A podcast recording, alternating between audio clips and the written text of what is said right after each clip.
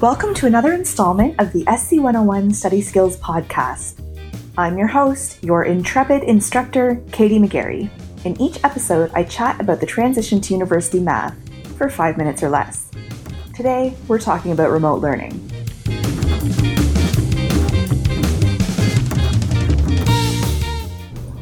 Remote learning has its drawbacks. It can be more challenging to connect with classmates and instructors. It might be harder to stay on track without the built in routine of going to class.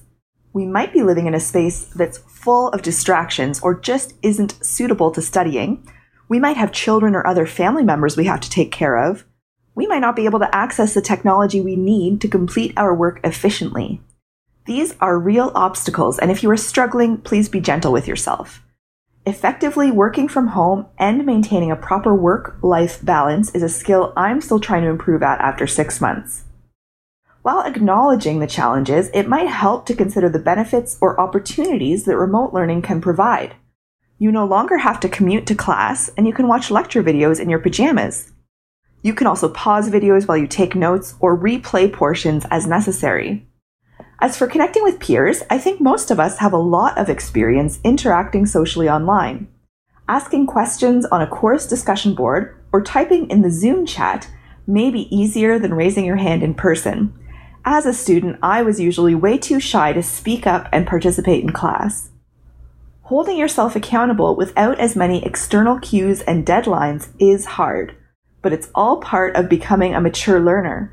The skills you hone this semester while learning remotely will serve you well throughout your entire university career, whether you are in a physical classroom or not. Being an effective remote learner is a lot like being an effective on campus learner. You have to be proactive and a self starter. Creating a routine is key. Use an app, a notebook, a wall calendar, or all of the above.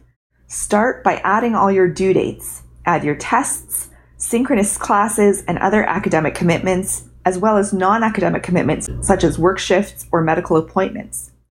Then block off time each day to work on each of your courses. It might take a few weeks to figure out the appropriate balance.